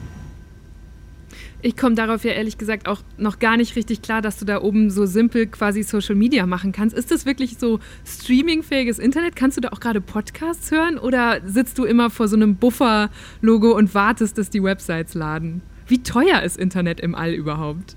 Ja, also das Internet ist hier, gehört dazu mit so einem Standardpaket. Das heißt, äh, dafür muss ich jetzt nicht extra etwas bezahlen. Ich kann streamen, wenn wir eine Funkverbindung haben. Also ähm, ich kann jetzt nicht lückenlos streamen. Ähm, gleich ist auch irgendwann mal wieder ein Funkloch da und dann bricht auch die Verbindung hier weg. Aber prinzipiell können wir natürlich schon auch am, am World Wide Web teilnehmen. Äh, ich kann allerdings nicht einfach Sachen runterschicken, sondern das läuft alles über eine Kontrolle. Ähm, da wird mhm. halt geguckt, dass die Videos in Ordnung sind, dass dann auch die Themen der ESA und der NASA richtig reflektiert werden.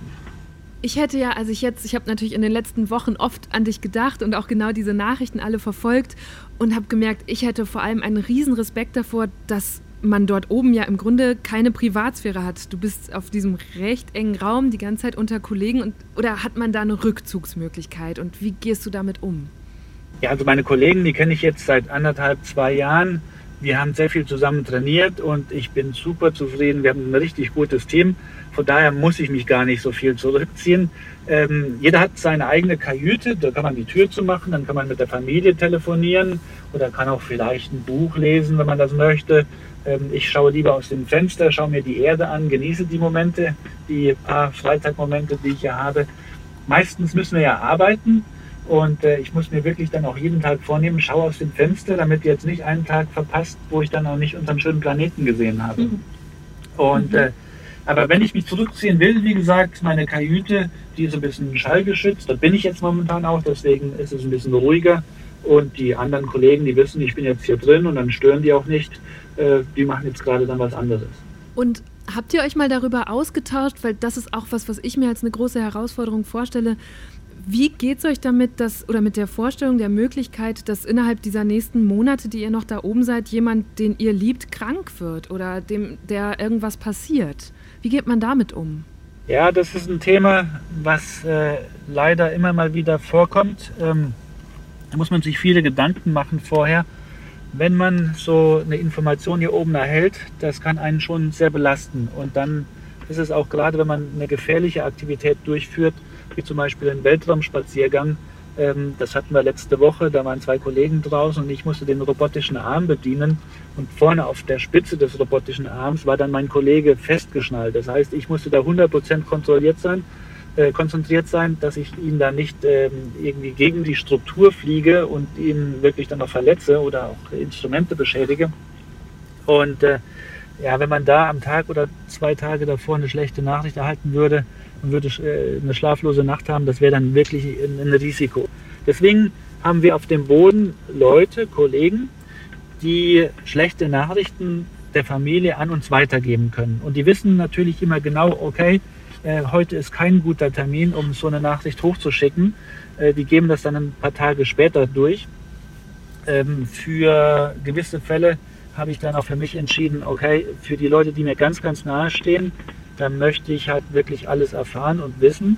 Aber für Leute, die mir nicht ganz so nahe stehen, möchte ich während der Mission äh, diese Belastung dann nicht haben. Also das ist, hört sich jetzt vielleicht ein bisschen herzlos an, aber es ist wirklich auch im Interesse der Sicherheit für meine Kollegen, für mich selbst, dass man da so eine Entscheidung trifft. Und klar, ich denke mal, wenn ich nachher lande, werde ich ein paar äh, schlechte Nachrichten erfahren, die ich wahrscheinlich dann ein paar Monate zu spät erfahre.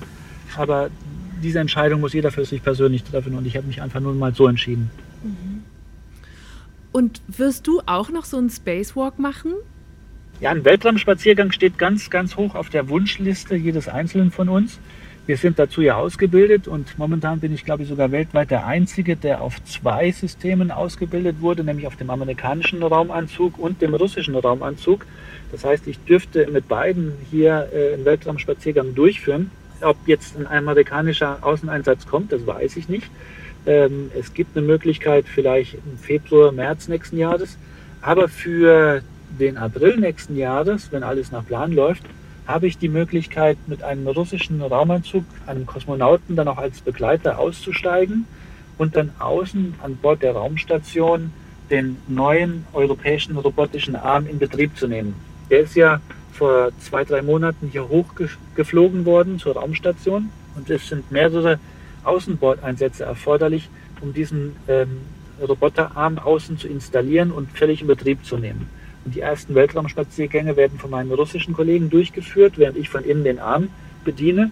Aber den allerletzten äh, Einsatz, um den Arm dann 100% zu aktivieren, äh, werde ich dann selbst durchführen. Und dann werde ich außen noch zwei Videokameras anbringen an dem Arm. Und äh, dann ist der Arm nachher 100% einsatzfähig. Und dann können wir Experimente von innen der Station nach außen bringen ohne dass wir einen Weltraumspaziergang extra dafür durchführen müssen, sondern das kann dann über eine extra Luftschleuse mit diesem Roboterarm erfolgen. So eine Anlage haben wir schon auf dem japanischen Segment der Raumstation, aber auf dem russischen Segment noch nicht und das ist eine deutliche Aufwertung für die Wissenschaftsmöglichkeiten der russischen Kollegen und auch der europäischen Experimente, die wir dann da außen anbringen werden. Stark. Ähm, Jetzt in unserem letzten Gespräch war noch was anderes von deiner Wunschliste sehr deutlich geworden, nämlich dass äh, ein unglaubliches Herzensthema von dir die Rückkehr auf den Mond ist. Und ich habe ehrlich gesagt in den letzten Jahren gar nichts mehr davon gehört, dass noch irgendwie irgendwer auf den Mond will. Ich weiß, dass das letzte Mal ja vor fast 50 Jahren war, nämlich 1972. Da war der letzte Mensch auf dem Mond. Und ich hätte ehrlich gesagt gedacht, ja, okay, das Thema ist jetzt irgendwie abgefrühstückt und wir nehmen uns als nächstes den Mars vor. Warum ist dir das so wichtig, dass wir wieder auf den Mond fliegen? Also der Mond ist aktueller denn je. Wir werden im nächsten Jahr schon wieder sehen, dass eine erste NASA-Rakete erstmal unbemannt Richtung Mond fliegt, dann noch nicht auf dem Mond landet, sondern erst einmal nur außen herum ein paar Runden dreht. Wir wollen nämlich die Systeme austesten. Und die ganz neue Kapsel, die Orion-Kapsel der NASA, die wird angetrieben von einem Service-Modul, nennen wir das, von einer Einheit, wo die ganzen wichtigen Aggregate drin sind was in Bremen, also in Europa hergestellt wurde. Und äh, das ist eine erste Mission. Die zweite wird dann direkt schon mit Astronauten erfolgen, die dann erst einmal auch wieder um den Mond äh, rumfliegen und später dann sollen sogar mit der dritten Mission die ersten Menschen wieder auf dem Mond landen, die ersten Menschen in diesem Jahrtausend, kann ich ja fast schon sagen. Wir wollen zum Mond, weil der Mond sehr viel mehr zu bieten hat, als was man in den 70er Jahren, ähm, sage ich mal, wusste. Wir wissen mittlerweile, dass auf dem Mond in den Polarbereichen Wasser zu finden ist. Das sind ganz, ganz tiefen Kratern. Und dieses Wasser ist eine ganz wichtige Ressource. Dieses Wasser können wir aufspalten in Wasserstoff und Sauerstoff. Und das ist dann sozusagen Raketentreibstoff. Wir könnten den Mond nutzen als Tankstelle, um weiterzufliegen Richtung Mars. Das ist deutlich effizienter, als wenn wir direkt von der Erde aus zum Mars fliegen. Aber wir können auch die ganzen Satelliten, die wir um die Erde fliegen haben, im geostationären Orbit, die können wir von dort, vom Mond effizienter auftanken als von der Erde. Dann ist aber auch ganz wichtig, die Wissenschaft, die wir auf dem Mond machen wollen. Der Mond ist ja sehr, sehr, sehr, sehr wichtig für die Entwicklung des Lebens auf der Erde. Zum Beispiel äh, erzeugt der Mond ja die Gezeiten, also das heißt, dass der Meeresspiegel steigt und sinkt wieder. Und äh, es gibt wissenschaftliche Hypothesen, dass das Leben in genau diesen Feuchtgebieten entstand, also dort, wo vielleicht dann zweimal am Tag äh, ja, Hochwasser war äh, und dann zweimal am Tag dann Niedrigwasser war. Und dort ähm, sind dann die besonderen Bedingungen, die äh, günstig sind zur Entstehung des Lebens. Und äh, der Mond ist so alt wie die Erde. Das heißt, wir können dort, wenn wir zum Mond fliegen, uns die Gesteine anschauen, die auf dem Mond noch so sind wie zu Anfangszeiten. Aber auf der Erde ist das ja alles schon sage ich mal, weg. Wir haben ja Wetter und Klima und Plattentektonik und Vulkanismus. Und deswegen ähm, können wir das besser auf dem Mond studieren, wie die Entstehungsgeschichte der Erde war. Und wenn wir das verstanden haben und auch aus dem Wassereis, was wir auf dem Mond finden, ähm, die äh, biologischen Strukturen ähm, rausanalysieren können, weil das Wasser, das was auf dem Mond zu finden ist, auch heute noch, Das ist auch das erste Wassereis, was auf die Erde geflogen ist und was wahrscheinlich die Urspuren des Lebens auf die Erde gebracht hat. Das heißt, in diesem Wassereis den, in den Mondkratern können wir analysieren, welche Ursubstanz zur Erde kam und woraus das Leben entstand und wie dann die Erde sich weiterentwickelt hat und zu dem wurde, was sie heute ist. Und ich finde das so, so spannend, weil wenn wir das verstanden haben, dann können wir auch viel besser weitblicken, rausblicken ins Universum und versuchen herauszufinden, wo ein zweiter Planet ist, der ähnlich ist wie unsere Erde, weil dort könnten wir dann vielleicht auch nach Leben suchen. Und das finde ich so faszinierend, äh, diese Vorstellung, dass wir vielleicht nicht alleine sind, dass da draußen irgendwo Leben existiert und besser zu verstehen, wie unser Leben auf die Erde kam, wie die Erde entstanden ist, wie das Sonnensystem entstanden ist und wie das Universum allgemein funktioniert. Und wie, für wie hoch hältst du die Wahrscheinlichkeit, dass irgendwo da draußen in diesem Universum, auf das du ja jetzt auch nochmal so anders guckst, noch jemand auf einem Planeten lebt? Ja, ob da noch jemand oder noch etwas auf einem anderen Planeten lebt, das weiß ich nicht. Aber für mich ist es fast 100% sicher, dass es irgendwo da draußen Leben gibt. Weil schau dir mal an, äh, jedes Wochenende spielen Leute Lotto und äh, man denkt natürlich, ein Sechser am Lotto ist so was Unmögliches, aber trotzdem gibt es Leute, die im Lotto gewinnen. Und die Wahrscheinlichkeit, dass es irgendwo da draußen einen Planeten gibt, der die gleichen Voraussetzungen hat wie unsere Erde, die sind unendlich, unendlich viel größer als ein Sechser im Lotto zu bekommen. Und von daher ist es für mich fast sicher, dass es irgendwo da draußen Leben gibt. Also es sei denn, die Wissenschaft entdeckt noch irgendwelche Dinge, die jetzt nochmal extrem besonders auf unserem Planeten sind und sonst nirgendwo existieren. Aber ähm, ja, die Frage ist nur, können wir jemals Kontakt mit den anderen, äh, mit so einem Planeten aufnehmen? Ich denke, da, das wird nicht mehr zu unseren Lebenszeiten möglich sein, weil einfach die Entfernungen so gigantisch sind, dass wir vielleicht nie herausfinden werden, äh, wo dieser zweite oder dritte oder wie viele Planeten es auch noch sind, ähm, sind, wo Leben existiert und dann vielleicht auch Kontakt aufzunehmen mit äh, oder dorthin zu fliegen, zu schauen, was es dort gibt. Gibt es dort einfache Bakterien, gibt es Pflanzen, gibt es vielleicht sogar Tiere oder vielleicht sogar intelligente Lebewesen wie wir. Das heißt, das war auch bei dieser super umfassenden, mehrere Jahre lange, langen Ausbildung jetzt kein Modul, so Einführung in die Kommunikation mit Außerirdischen? Nee, also ich habe viel Sprachunterricht gehabt. Ich muss ja während meiner Ausbildung klar Englisch äh, ganz sattelfest sprechen, weil hier alles auf Englisch läuft, aber natürlich dann auch Russisch, weil ich ja mit dem russischen Kollegen den Weltraumspaziergang durchführen möchte. Dann war ich auch in China und habe dort trainiert und musste Chinesisch lernen in der Schule und im Studium habe ich dann auch Spanisch und Französisch gelernt. Aber jetzt eine Kommunikation mit irgendwelchen intelligenten Wesen, die nicht von diesem Planeten sind, das war nicht Teil der Astronautenausbildung. Okay, bevor wir jetzt zum Schluss kommen, wäre meine letzte Frage. Gibt es noch etwas, das du unseren Hörerinnen und Hörern mitgeben willst oder irgendwas, das dich dort oben völlig unerwartet total geflasht oder überrascht hast? Was, was hast du da noch, was du uns mitgeben kannst? Also ich bin total beeindruckt davon, was das menschliche Gehirn alles kann und was es verarbeitet. Das ist so, ich habe anfangs beschrieben, wie ich mich gefühlt habe, als ich hier ankam, dass ich total überfordert war. Und äh, ich habe mich da auf ersten Videoclips dann auch angeschaut und, und ich sehe dort aus, ähm, ganz hektisch von links nach rechts blickend, immer irgendwie versuchen da zu gucken, habe ich Kontrolle über jetzt meine Bewegungen, über die Sachen, mit denen ich arbeite. Und wenn man sich da so ein bisschen fallen und gleiten lässt und entspannt sich dann, dann ist dieses Schwerelosigkeit, ähm, ja, dieser Aufenthalten, das schwerelose Schweben, das ist einfach dermaßen entspannend und schön und ein Gefühl der absoluten Freiheit. Wenn ich abends hier noch an meinen E-Mails arbeite und dann irgendwann so müde bin, dass mir die Augen zufallen, und dann merke ich dann irgendwie nach so einem kurzen Sekundenschlaf, dass ich da in dem Columbus-Modul schwerelos irgendwo schwebe.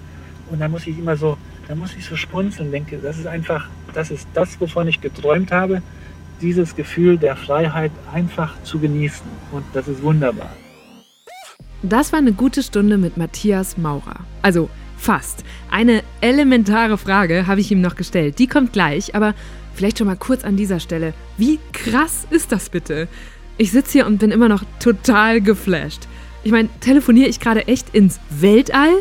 Wie kann es sein, dass diese Verbindung genauso gut ist, als würde ich meine Mama anrufen?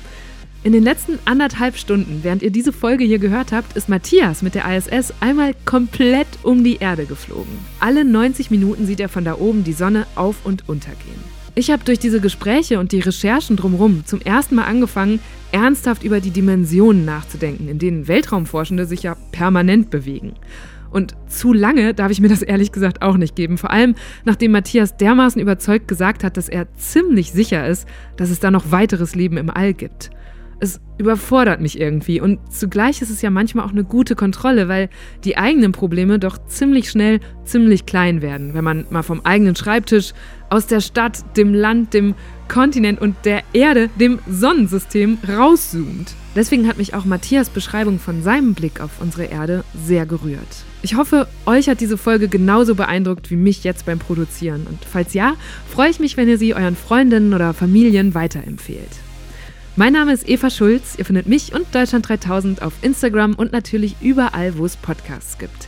Jeden zweiten Mittwoch kommt eine neue gute Stunde. Und jetzt, quasi als kleine Zugabe, kommt noch eine letzte Frage an Matthias Maurer. Das ist ehrlich gesagt die häufigste Frage, die kam, als ich im Freundeskreis erzählt habe, dass wir beide jetzt telefonieren würden. Kannst du einmal die Toiletten erklären? Wie funktioniert das im Weltraum? Also die Toilette ist ganz, ganz einfach. Kann man sich vorstellen wie so eine Art Staubsauger.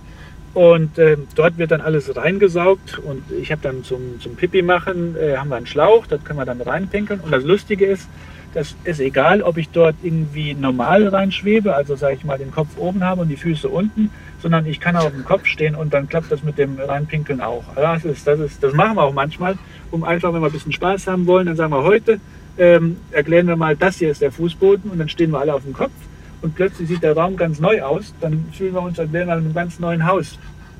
Und äh, das ist manchmal sehr schön, weil man dann dieses, diesen Raum oder die Umgebung irgendwie ganz anders wahrnimmt plötzlich wieder. Also ähm, so der Blick aus einer anderen Perspektive ist dermaßen Augen öffnet und das kann ich nur jedem empfehlen. Ich meine, klar, dem, ihr könnt nicht auf dem Boden euch jetzt einfach auf den Kopf stellen, aber ähm, das mal so aus dem übertragenen Sinne, wenn du ein Problem hast, dann sagen, okay, ich mache einfach mal zwei Schritte nach hinten und ich ähm, gucke jetzt mal so das größere Bild an oder mit einem anderen Blickwinkel.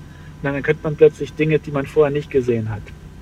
Mit der Toilette, mit dem sag ich mal, Geschäft Nummer zwei, da muss man schon in der richtigen Position sein. Da kann man nicht auf dem Kopf stehen, weil dann, dann trifft man ja nicht das Loch, wo alles dann rein soll. Und ähm, ja, das ist spannend. Das ist auch ein Staubsauger. Aber ähm, je nachdem, wie viel man dort halt äh, hinterlassen möchte, ist manchmal die Saugwirkung nicht stark genug. Und dann muss man schon, äh, sag ich mal, ein bisschen nachhelfen. Da muss man, mein Kollege Thomas hat mal gesagt, da muss man manuell abdocken. Mehr möchte ich dazu jetzt nicht sagen. Okay, gut. Aber äh, ich finde es lustig, dass du sogar in der Beschreibung der Toilette noch eine kleine äh, Lebensweisheit oder einen Tipp äh, für den Alltag hier unten auf der Erde mitgegeben hast. Matthias, ich freue mich riesig für dich, dass dieser Traum da gerade wahr wird. Und ich bin dir sehr dankbar, dass du das alles mit uns teilst und werde das in den nächsten Monaten sehr gespannt weiterverfolgen. Ich wünsche dir auf jeden Fall alles, alles Gute. Ja, Eva, ich habe mich auch super gefreut, dass wir hier sprechen konnten. Das war super, super schön. Ganz herzliche Grüße an alle, die jetzt hier zuhören. Und ich glaube, unsere Funkverbindung bricht auch gerade schon weg, weil ich habe dich schon im Hintergrund verloren. Tschüss, beste Grüße. Tschüss. Deutschland 3000 ist ein Podcast von 1Live, Bremen Next, Das Ding, Fritz vom RBB, MDR Sputnik, Enjoy, Puls, UFM, Unser Ding und Funk.